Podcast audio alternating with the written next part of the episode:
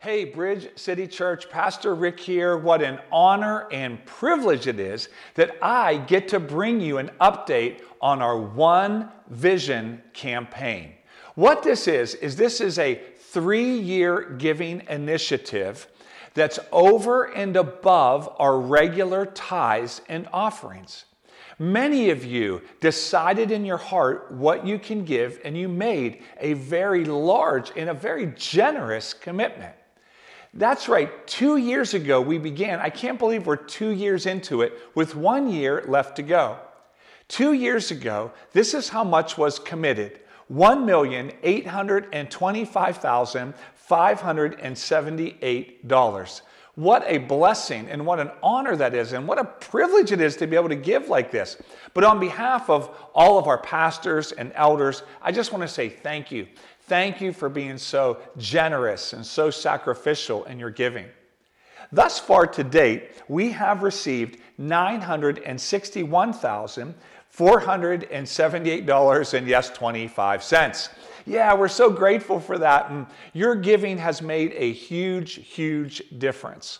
What this giving is going towards, what a joy it is to be a part of one church in four locations. So, in different locations, it has been marked and we processed and planned and prayed for different projects. At our North Braddock location, we have already completed the outside entryway.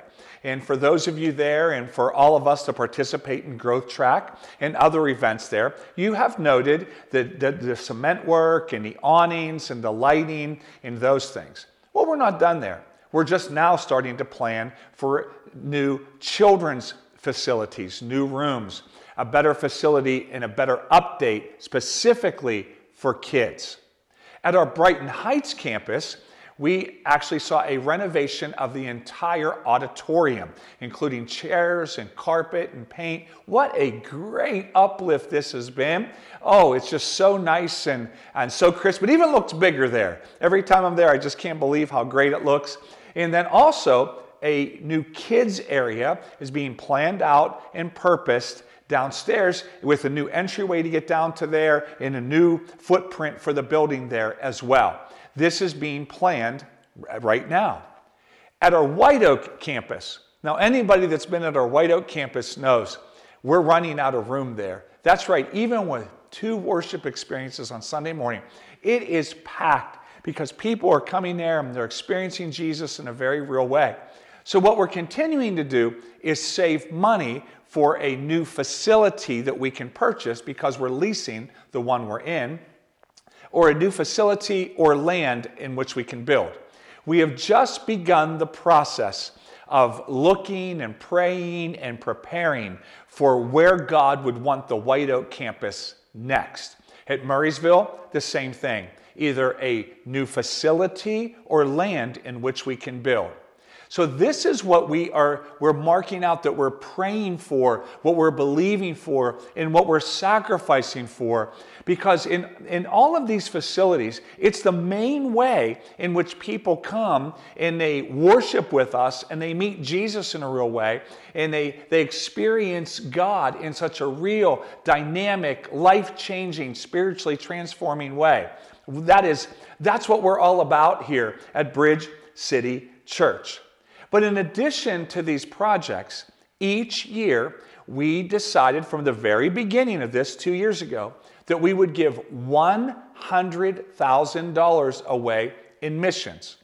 In 2022, we gave that money just like we said we would. That money didn't go to anything internally for our church, but to bless ministries locally, uh, nationally, and around the world. This calendar year in 2023, our missions giving just out of the One Vision campaign because actually we give more missions money away than this. We have given away so far $96,567. I know what you're thinking. That's a little less than 100. That's because we're not done with this year yet. And many of you are still giving on a monthly basis, on a weekly basis. So we're going to give that other 3,000 plus dollars away in missions. As a matter of fact, what we have is we have a special offering coming up at our candlelight uh, Christmas services here, and we're going to be giving money to Teen Challenge, which is a, an adult uh, recovery program, and then also Refuge for Women. It's a ministry to help women that are homeless or women getting off the street and getting released from sex trafficking as well. What valid and good ministries to give to. So we're not done, but we're going to do exactly what we said. We are going to give away that money to missions. So when you give to the One Vision campaign, it's not only securing and helping our facilities become all that they can be so your friends, your coworkers, your relatives can come and experience Jesus with you. We're also building the kingdom of God, expanding Jesus' reach far beyond Bridge City Church. For that, I want to say thank you. You have made a big difference in the Ukraine. We have planted a school with the network of related pastors, a school of ministry, which pastors and church planters are being trained. That's right, your money has helped expand and launch many churches in other countries. We have given to Refuge for Women. We have given to the Buffalo Dream Center, the Pittsburgh Dream Center, and ministries like this, also in Guatemala. Thank you, thank you, thank you. Let's continue to be generous in this way. I want to read to you a couple verses here because over the past weeks we've been studying 2 Corinthians chapter 8 and 9. A couple verses in chapter 8, verse 10 the Apostle Paul writing about an offering that they started to give before this, and he's following up on that offering. Here's my advice it would be good for you to finish what you started a year ago. Last year, you were the first who wanted to give, and you were the first to begin doing it. Now, you should finish what you started let the eagerness you showed in the beginning be matched now by your giving. Give in proportion to what you have. So, this is it. We're, we're two years into a three year giving initiative. Let's enter this last year strong. Let's finish not only this year in December finishing strong, but let's go into the next 12 months finishing strong. Let's finish what we started. Now, for those of you that have been giving, thank you. For those of you that haven't participated yet, here's your opportunity. You can, you can either give a one time generous gift to the One Vision campaign, or you should have received in the mail a card. And in just a moment, at your campus, we're going to be reviewing this card together. And you're going to have the opportunity to give a monthly gift. You can maybe give weekly or every other week or month, but how much can you give on a, on a regular basis specifically towards this One Vision campaign, towards facilities in all four campuses and missions as well, because it's not an either or, it's an and. That's right, we're going to do both of these. So, for some of you, maybe you made a big commitment and life changed. Something happened. Life happens like that. Listen, it's time for a fresh start, clean slate. Listen, we're not going to look back on what's happened. Let's look forward to what God can do with us and for us here. Three questions that we always ask in generous giving. That is, what can I give? What do I have? That's right, what do I have? Then we always ask, well, what can I give up? Is there something I can give up? No, not your rent money, not your electric bill. No, no, no, no. How about those extras? Is there something that you can give up for the sake of the future for Jesus' church? And then, what can I believe God for? Where does faith come into play? And that's so important. Because in 2 Corinthians 8, verse 11, whatever you give is acceptable here it is if you give it eagerly and give according to what you have, not what you don't have. May we all ask, what do we have? What can I give? What can I give up? And what can we believe God for? Because together we can make a big difference.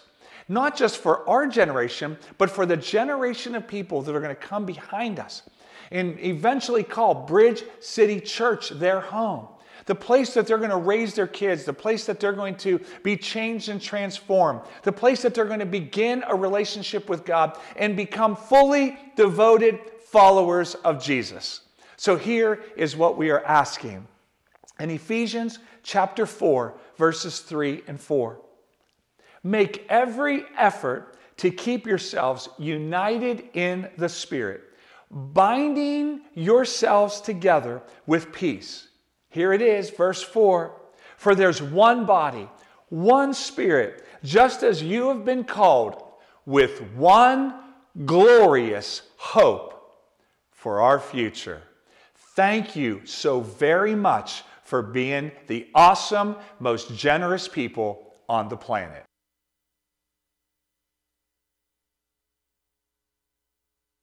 Amen. Let's give it up for our lead pastor, Pastor Rick, for being an amazing and generous leader.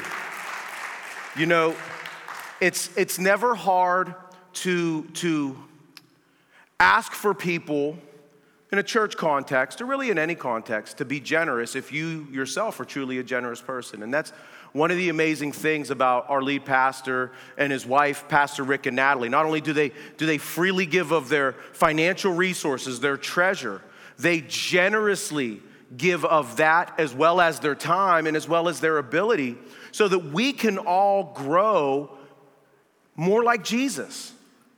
You know, one of the things that can hinder our growth, this is one of the biggest blockages to growth in our lives, is when we think we've arrived when we think we're enough like Jesus to, to, to, to, to get the job done. Or, or when we, we think we're generous enough, or we're smart enough, or we're healthy enough. See, this, this factors into all facets and aspects of our lives. But our spiritual lives is the most important one because the reality is this the Bible clearly teaches us that all of this physical stuff will one day pass away. And some of you are probably like, well, then why are we raising all this money to do physical stuff? Well, because for now, we still live in a physical reality where there are physically people who have an eternal soul, right? So we focus on this now, not because this is all it's about, but because these are the things that help us reach the eternal parts of people's lives. And so we always have room to grow, we always have room to get better we always have room to look more like Jesus. Excuse me.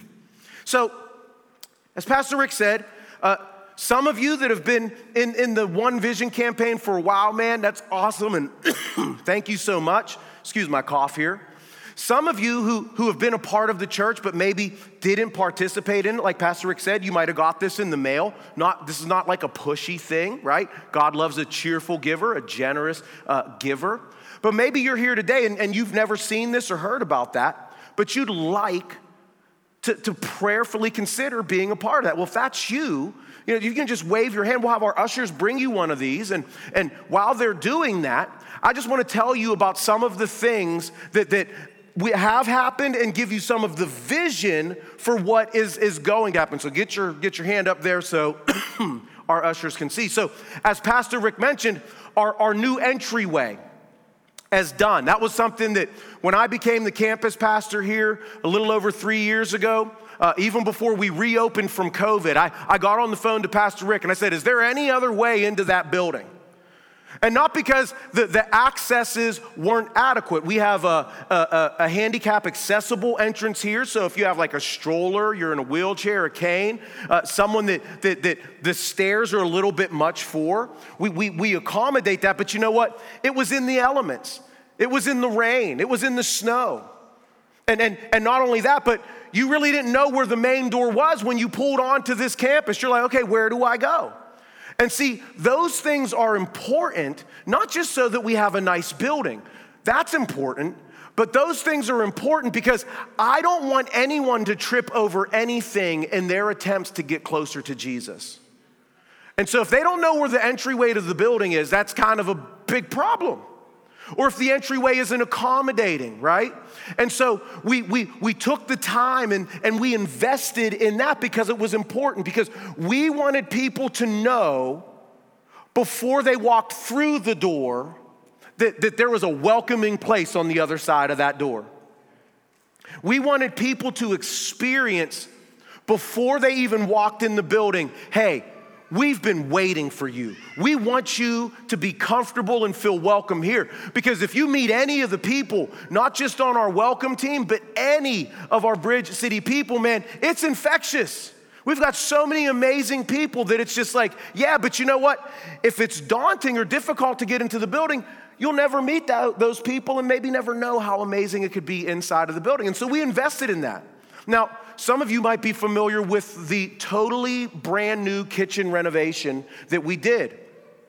I'm excited about that. One of the reasons I'm really excited about that is this no one vision campaign money went to that. Why? Because one, when we cast vision for this two years ago, we didn't cast vision for a kitchen.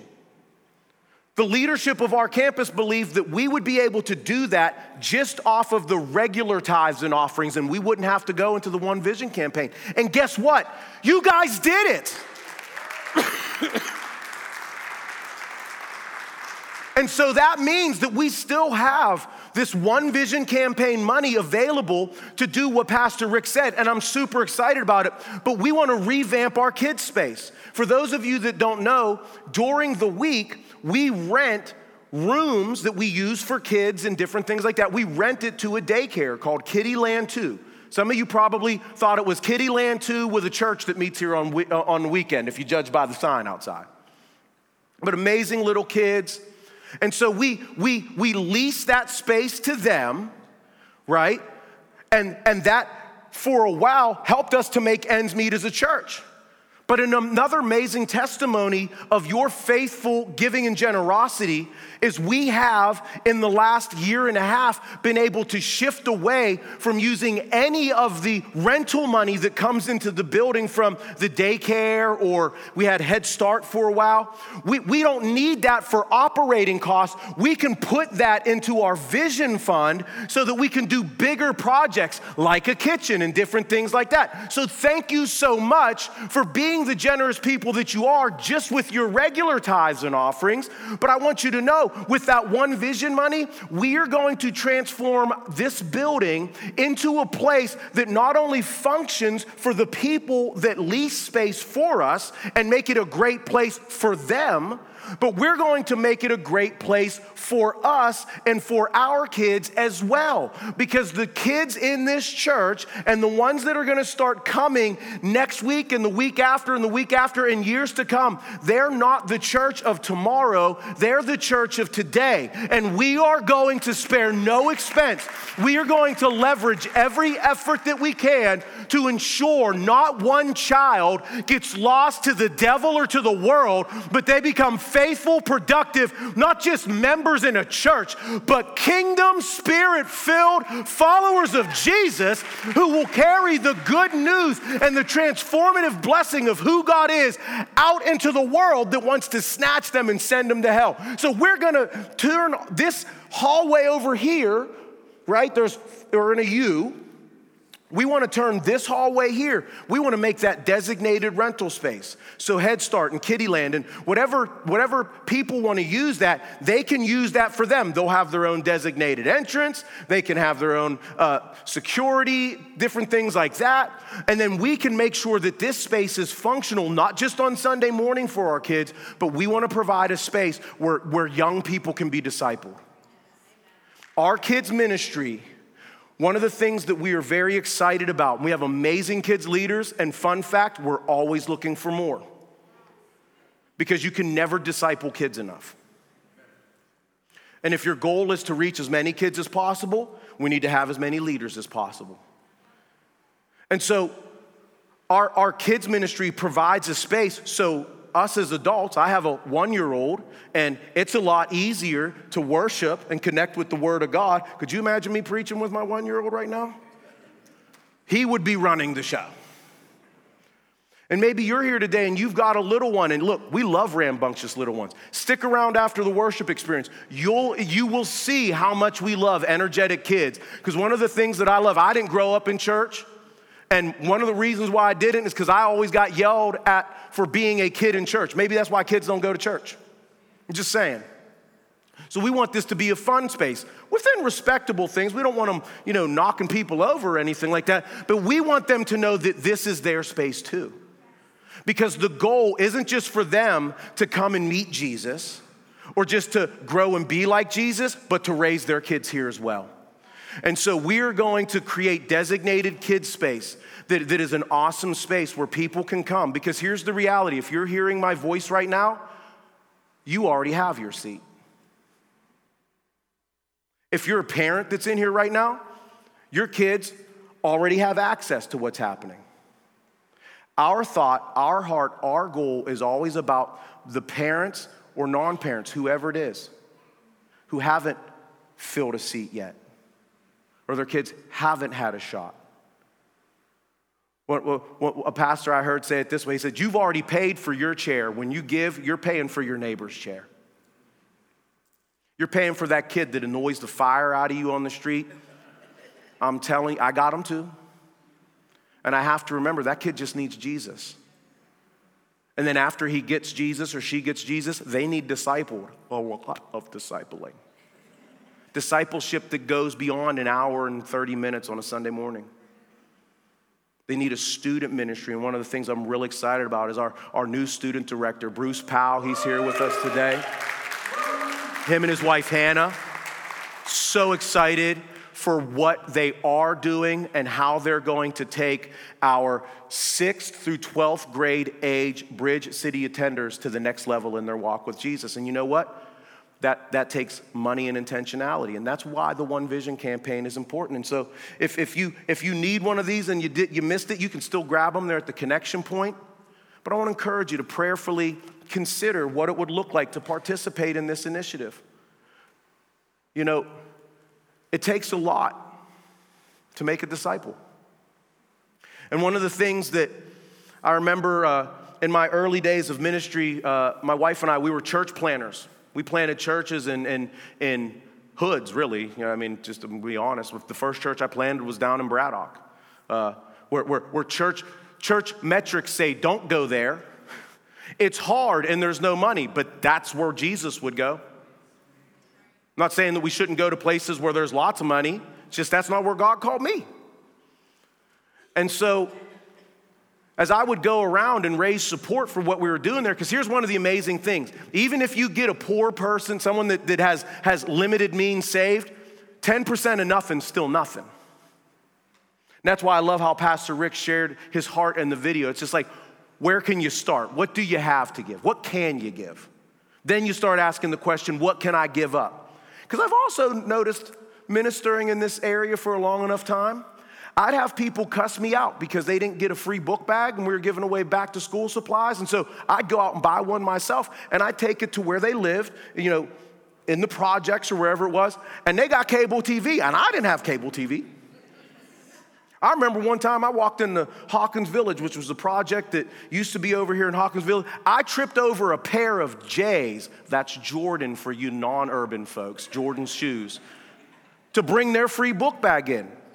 And so I want to provide needs, but you know what I really want to do? I want to help them understand that when they learn, like we've been learning these last several weeks in our core culture series, when you embrace a core Christian culture of generosity, God first, people next, then yourself, you will actually find out that not only will God help flip your circumstances and get you out of the, the chronic. I, I, I, my family was generationally poor.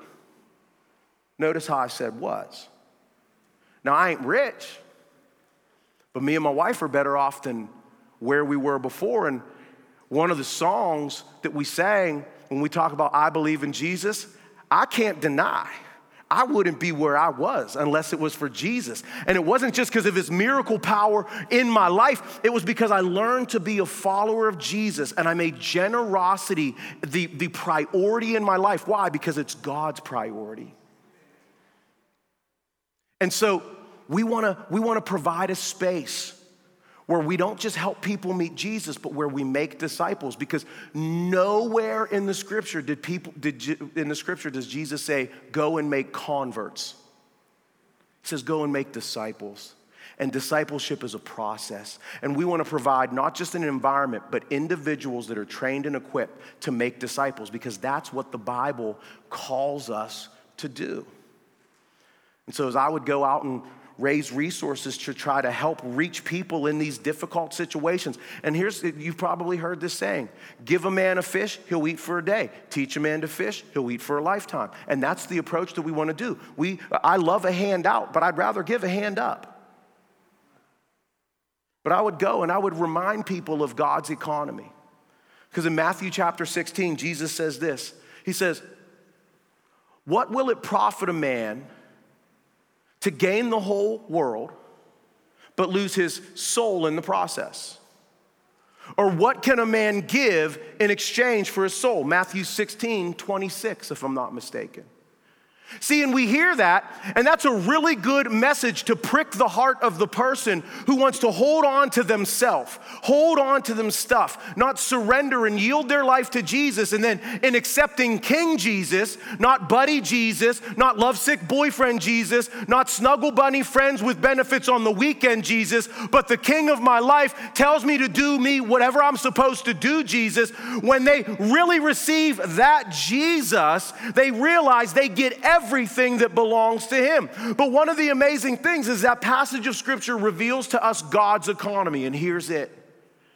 You can look at that verse of Scripture and make the case, because if you couldn't give the whole world to save your soul, that means to me that one soul is worth more than the whole world. Now, I can't give the whole world for another person's soul, but I can ask myself, what can I give? What can I give up? And what can I believe God for? Because here's the thing God is more concerned with souls than your 401k. God is more concerned with souls than the comfortability or niceness of your attire. But here's the beautiful thing He also is concerned with that. Matthew chapter 6 verses 25 through 34. It's in the middle of the Sermon on the Mount, and Jesus, Jesus begins to tell his people, he says, he says, he says, do not worry about what you will eat or drink, or about what you wear. Pagans run after these things. People who don't know God, people who reject God, they chase money, they chase status, they chase clout. But he tells us in Matthew chapter 6, verse 33, he says, But you, my followers, you who are committing your life to me, seek first my kingdom and its righteousness. And guess what? Everything else, the money that other people are chasing, the clothes that other people are chasing, the provision that you're desperately looking for, Jesus says that will be added to you as well. So that's the invitation that we're given to people when we invite them into a core culture of generosity. And so today, just for these next few minutes, I want to ask you, ask us as a body. Maybe this is your first time. Hope you come back. Maybe you've been here for a while, or maybe this is your second, third, and you're like, ah, I really want to be with these people? Does, I don't know if these are, this is my jam. Well, if it's not, like no harm, no foul, man. Different strokes for different folks. But this is who we are. We're a generous people. We're a selfless people. We're a serving people. We're a sacrificial people that want to model the core culture of the church that Jesus gave his life for almost 2,000 years ago. And my question for us today is this What would it look like? What would your life and my life individually look like? What would our campus and our church, the three other locations that make up Bridge City Church with us, what would, what would they look like if we modeled this culture? What would our world look like if we modeled this culture? Acts chapter 2, verses 42 through 44, gives us insight into the core culture of the church. We've been looking at this and 2 Corinthians 8 9 over the last couple of weeks, but if we want the results, we have to see what they did to get the outcomes that they had. Because here, here's some of the outcomes. Let's go to the next slide. We'll come back to here's some of the outcomes of a core Christian culture. Acts 4:34. This isn't even in our text because this was an ongoing thing. There was no needy person among them. Now, now, now, I know what you're thinking. Oh, the poor people came in and the rich people took care of them. No, that's communism. Kingdom mentality takes the poor person and helps them to become the rich person so that they can then take care of the poor person who can then become the rich person. That's kingdom culture. And so when it says there were no needy among them, it wasn't because the people with big checkbooks took care of the people with no checkbooks. It was because the people who had whatever they had helped the other people prosper and grow so that they were all prospering and no one was lacking. Sign me up. They had favor with all the people. I don't know if you've checked or not, but I don't think our nation or our world really likes us. And the cool thing is this Jesus said they weren't supposed to. But nevertheless, does, does Jesus leave a bad taste or a good taste in other people's mouths when you say that name, or better yet, reflect who Jesus is? Because it don't matter what you say if your doing don't match up with your saying. But they had favor with all the people. And watch this the Lord added to their number daily. Isn't that amazing? I've heard people say, like I said, I've been a church planter, God doesn't care about numbers. Yes, He does. Because every number is a soul. Every number is not even just a life change, but it's a family trajectory that's been redirected. How many of you in here today, your family trajectory has been redirected because you made the decision to follow Jesus and give your life to Him? How many of you are excited that your kids are never gonna have to know what you went through because Jesus did a work in your life? I've got both hands and both feet up if I could. That's what generational kingdom culture will do. But God wants to add to our number. And He's not gonna magically do it. You know what He's gonna do? You're gonna be like, hey, you should come see the new kitchen at my church. Or, man, our worship team is dope, man. You gotta come listen to them sing about Jesus. Or wait till you see this kid space that my church just built. Wow. See, that's why those things are important. Because everybody knows. You know the shepherd's crook, the little candy cane staff that the shepherd has? Served multiple purposes. It served to protect the sheep from wolves. It served, the little hook part was because sheep are dumb and they get stuck in places and they could, they could loop that around the sheep and lift it out of, out of bad places. But at the beginning of every day and at the end of every day, the sheep, when he would lead, the shepherd, when he would lead the sheep out to pasture and then bring them back in to, to, to the pen at the end of the night, he would, he would let them pass under that crook and he would count them. See, and the great thing about us being shepherds for Jesus is that a normal shepherd, a good day was bringing back the same amount of sheep you went out with. Jesus anoints us and appoints us to bring back more sheep than we went out with. And we're gonna do it because that's what the outcome of Christian culture is. This is one of my favorite ones. People brought the sick and the afflicted. Do you know anybody that's sick or afflicted? You know, in, the, in, the, in Acts 5 16, where that's from, it actually says afflicted by demons. Do you know anybody that's tormented by the devil?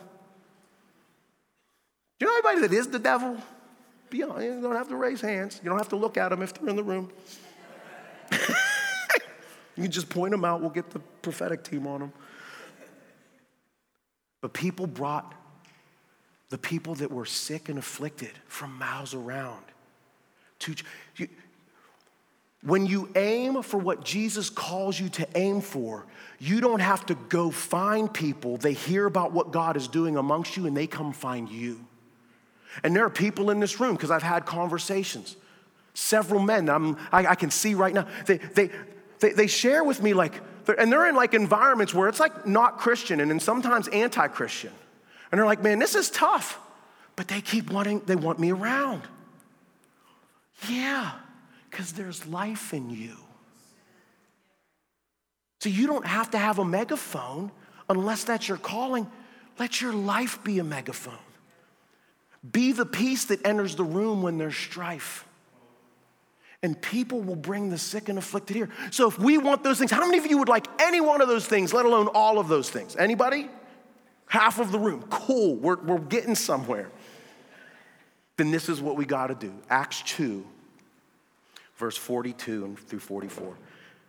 And they, the disciples, they devoted themselves to the apostles' teaching and the fellowship and to the breaking of bread and the prayers. See, if you want what they had, you have to do what they did. Right? I was raised in a way where I would resent people that had money because I was poor. Like I said, my mom was poor, like generationally poor. Like my mom was made her own clothes and lived in an apartment building where all the apartments shared one bathroom on the floor poor. Okay? My mom was government cheese was a good day poor. And anybody that's ever had government cheese knows that any day you got government cheese, it's a good day. Come on, let's be honest. Let's be honest. Velveeta ain't got nothing on that white box with the black lettering. Come on. That brick, you could build an igloo out of them joints, man. Just woo. You melt that in. The, we didn't even have microwaves. You just put it on the stove. Like you didn't have queso. You just cut a slab off. Come on, somebody. And you would put it in between the bread, and you put the wax paper on the radiator, and then put it on top, and then get the, another wax paper and put the iron on it. See, y'all don't know poor if you don't know that. See, that's, that's grilled cheese to me, fam. Yeah. Feel the anointing of God in this place. But see, my mom would resent rich people because she thought that they got there just by magic. No, there was an investment, there was hard work. And if you want to have the things that someone else has, you have to be willing to do the other things too. And if you want the outcomes of core Christian culture in your life, sick and afflicted being healed, no need amongst us, people speaking well of us, and God adding to our numbers, then we have to do what they did. And they did four things. They, they actually five, and then four, the other four came off of it. First, they were devoted. Ah, now I'm, now I'm coming at the I go to church when I have time thing. I'm not, I'm not shooting, I'm not shooting shots. I'm just saying, look, what are you leaving on the table by being not as devoted as you could be? See, one of the reasons why devotion is tricky in our, in our uh, day and age, there's two primary reasons. One, because we're just a transient people, especially like 40 and under. Like, whereas if you're 40 and older, you would look for a career and stay there 30, 35, 40 years, right? 40 and under, there's just something because of the culture they grew up in. They're always look like I'll be here for three to six years and then on to the next and on to the next. They do that with relationships. That's why 40 and above, you got bad marriages that never broke up, and 40 and under, you got marriages that never happen because they just keep hopping, hopping, hopping, hopping, hopping. We have a devotion problem. But one of the other reasons why devotion is tricky day, today is because there's so many things to be devoted to. We got sports, we got this, we got that, we got this. And there's nothing wrong with any of those things until they begin to take priority over the apostles' teaching, the fellowship, the breaking of bread, and the prayers. See, and here's the amazing reality you focus on those four things, you can do all the other stuff fun too. You just got, see, the word priority, its root word is prior. Prior means what comes before. Priorities are the things that come before other things. And we must be devoted to the priorities, the apostles' teaching. Not just the Bible, but biblical leadership as well. It wasn't Bible teaching, it was apostles' teaching. It wasn't a something, it was a someone. That's why we have connection groups. That's why we have teams that you can be a part of. Because the apostles' teaching is important. That's where the shepherd crook comes in to protect you from the wolves. That's where the community is really built. You know, I, I, I deal with a lot of people in some of their worst moments, some of their hardest, most difficult moments. It's a privilege that I get to have as a shepherd. But more often than, than should be, and more often than I'd like, people will come to me and they'll say, Pastor, I've got a problem, and they'll share the problem. And my first, my default, my default response is this Have you talked to your connection group leader yet? Well, I, I don't have a connection group leader. I said, There's your problem. Have you talked to your A team leader yet? I, am not serving anywhere. See, because here's the thing it's not that people that are in groups and on teams don't have problems, it's just that they have a support system and a community around them so that when the problems come, the problem ain't a problem anymore, because now it's coming against a group, not just an individual. The apostles' teaching, the fellowship. See, and that word gets thrown food, fun, and fellowship, the three F's of ministry. Praise God. Blow the shofar and wave the banner. It's time for potluck. No, the fellowship, that word is koinonia, and it literally means contribution, a sharing of yourself or your resources. Ooh. See, you thought fellowship meant what we do when the worship experience is over and we just hang out and chit chat in here till one o'clock or 1245 because you've got to get home before the Steeler game starts, you know. Unless you put your chair out in front of your house so you can get in the house quicker. Hey, come on. Everybody knows they're going to beat Cardinals today. Kenny Pickett, they got of Matt Canada. I'm just going to keep doing it until somebody laughs. No, but fellowship means you sharing yourself with other people. How do I do that? Get in a group and on a team. Take this card and ask yourself, what do I have? What can I give up? What can I believe God for? And put something on this card and put it into the basket with your regular tithe and offering. Why don't tithe or give? Well, then let's start there. See, that's what sharing yourself means. See, in the, the church in America has become consumer based, but the church in the Bible is contributor based because they had everything in common, it says. And they devoted themselves to not just leadership and teaching, but they devoted themselves to devoting themselves to other people. Wow. The breaking of the bread and the prayers, that, that seems simple, but you know what? You know what a meal meant in the ancient world? Because back then everybody didn't have food.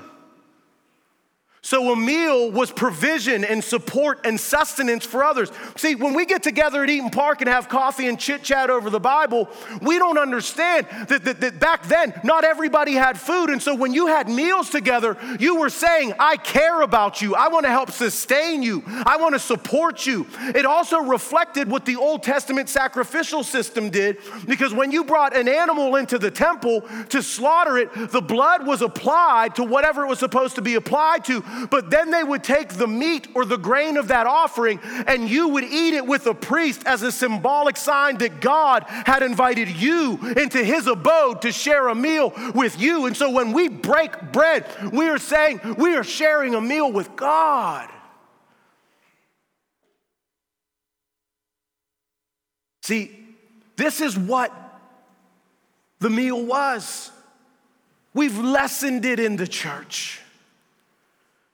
It was a sign of hospitality and protection because back in the Bible days, it wasn't safe to be outside at night. And so you had a moral obligation, whether you were a follower of Jesus or a follower of Yahweh or not. If there was a stranger in your town and the sun was going down, you had to invite them into your house to provide them safety and protection through the hospitality of a meal.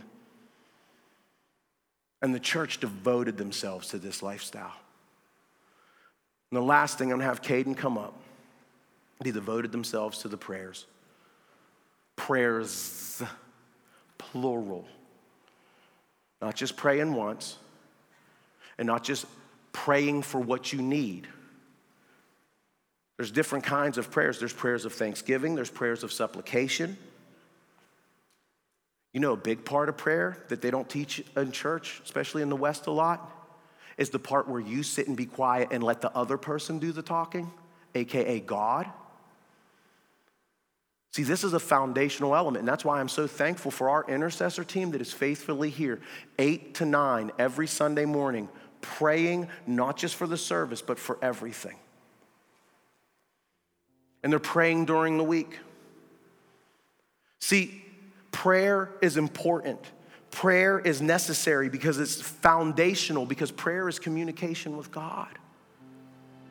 It's how we hear His heart, it's how we present our needs to our Heavenly Father. How many of you are like me and you're the type of people that when you're in need, the last thing you want to do is ask somebody for help? Yeah, it doesn't work that way in Christian culture. We need to lose the independence of our American mindset and come back to the dependence upon God of our biblical mindset. And in being dependent on God, we're dependent on one another as well. But prayer,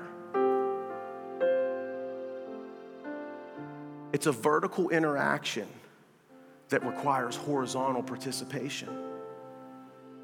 Because every one of us should have our prayer closet and our quiet time or whatever you call it. But the prayers that they're talking about here is corporate, public praying together. Where even if you don't say words, you hear somebody. And, and I don't know about you, but, but when I hear someone else pray for me, it makes me want to fall down and weep. Because it communicates to me that somebody cares enough about me to talk to the creator of the universe on my behalf. That's what prayer is. You have a direct line to the creator of the universe. Prayer for one another is great, but prayer with one another is powerful. Because in Acts chapter 4, verse 31, it says, And when they had prayed, not before, when, at that time and following, the place in which they were gathered was shaken, and they were all filled with the Holy Spirit. And they continued to speak the word of God with boldness.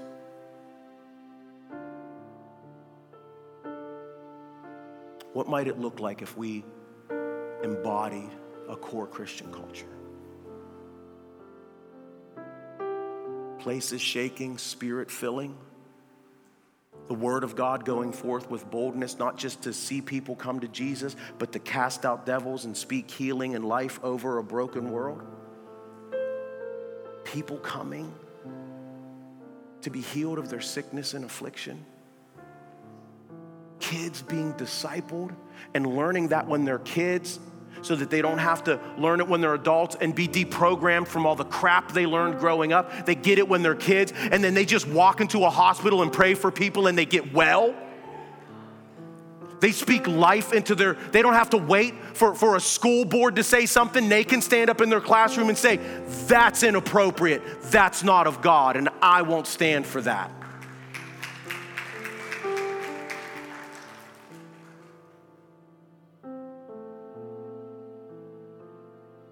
What would it look like? What would your life look like? I have a testimony here from a gentleman who's kind of new to our, our, our, our, congregation. Great guy. He just shared it with me. It was sparked by what we've been talking about with this core culture. And he shared with me the story of how he serves in the military. He came home from deployment but he had some medical ailments. And so it kept him from going back to, to his normal job and getting back to work. And so he, he's been wrestling not just with these issues, but like, you, you gotta eat. And so he's, he's going through the VA, he's, he's dealing with the Wounded Warrior Project, trying to get this, this case heard, trying to get resources that are rightfully his, that should be his, but hasn't been able to access them yet. So he was doing his devotions one day, and the Holy Spirit led him to Malachi chapter 3. And that's the famous passage where, where God says, Test me in this, your tithes and your offerings. And he said, Oh man, that got me. Because he said, You realize I, I hadn't been tithing. But like I said earlier, 10% of nothing's nothing. And so he started asking himself, Okay, well, what can I give? Can I give up? What can I believe God for? And so he started thinking at it like most of us, many of us. It kind of falls by the wayside, and we just we feel the moment, and then it kind of passes, and then life comes in, like Pastor Rick said, right? So months later, him and his fiance, they're they're doing their devotions, and he asked her what she was reading, and she said, Numbers chapter 22. And he's like, Who reads through Numbers, man? And I'm like, I, I read through Numbers. Um, but it's the story of the prophet Balaam Some of you might remember it if you went to Sunday school. He was, he was a prophet of the Lord who was called by the enemies of God's people to come and speak curses over God's people, right? And God gives him permission to go, but only if he says what God tells him to say, AKA blessing. Well, Balaam was more worried about the money he was gonna get for the job than doing what God wanted him to do. He lost sight of what God wanted him to do, and because he lost sight of what God wanted him to do, he lost sight of God. And Balaam didn't even realize that God had sent angels to oppose him and cause problems in his life. And Balaam had to have the donkey say, like, "Hey, bro, there's an angel trying to stop ya." Like, if look, I'm not going to use the King James word for donkey. But if a King James donkey starts speaking to you, you're, you're, you're the King James donkey. I'm just. And he said, I heard that. And he said, You know what, man? I was reading the same thing. And he remembered what, he, what God had put on his heart. And so they looked at what they did have. Because when God first started speaking to them, God had put uh, giving to an orphanage, a Christian orphanage on their heart. And so he said, Well, let's pull what we can together and let's bless this orphanage. And so that's what they did. Not trying to get something, but just being obedient, just trusting God. And he said, within one hour of that deposit in the orphanage, he got an email that his request for financial help was being reviewed by the Wounded Warrior Project. And then two days later, he realized that at the same time, the VA started reviewing his case as well. You say, see, what might happen in your life if you adopt the core culture of trusting God and doing what He says to do and live a selfless, serving, sacrificial life of generosity that prioritizes the apostles' teaching, contributing yourself to others, breaking bread, and praying? What might your life look like? What might this church look like? What might our world look like if we just said, to heck with it, God, it's all yours. Just show us where to go and what to to do. I'd like to see what God might do through a people who will live like that. And I want to invite you to do it with me. So, whether it's one vision campaign or getting in a group, getting on a team, going to next steps right after the worship experience, because some teams you got to go through next steps to do. Whether it was the ushers get ready to come and receive the tithes and offerings, and as Sandra and Thomas come up to give you instructions and some other amazing ways to get involved, my challenge for you is this what might not be happening because you haven't taken that next step of core Christian culture in your life and devoted yourself to something bigger than you? I said it last week. God is waiting for our generosity so that He can show us just how generous He is. And it's so that we don't just aren't blessed, but so that the world can be blessed. How many of you believe that God wants to bless our world? Then you have to believe that you're the conduit that He's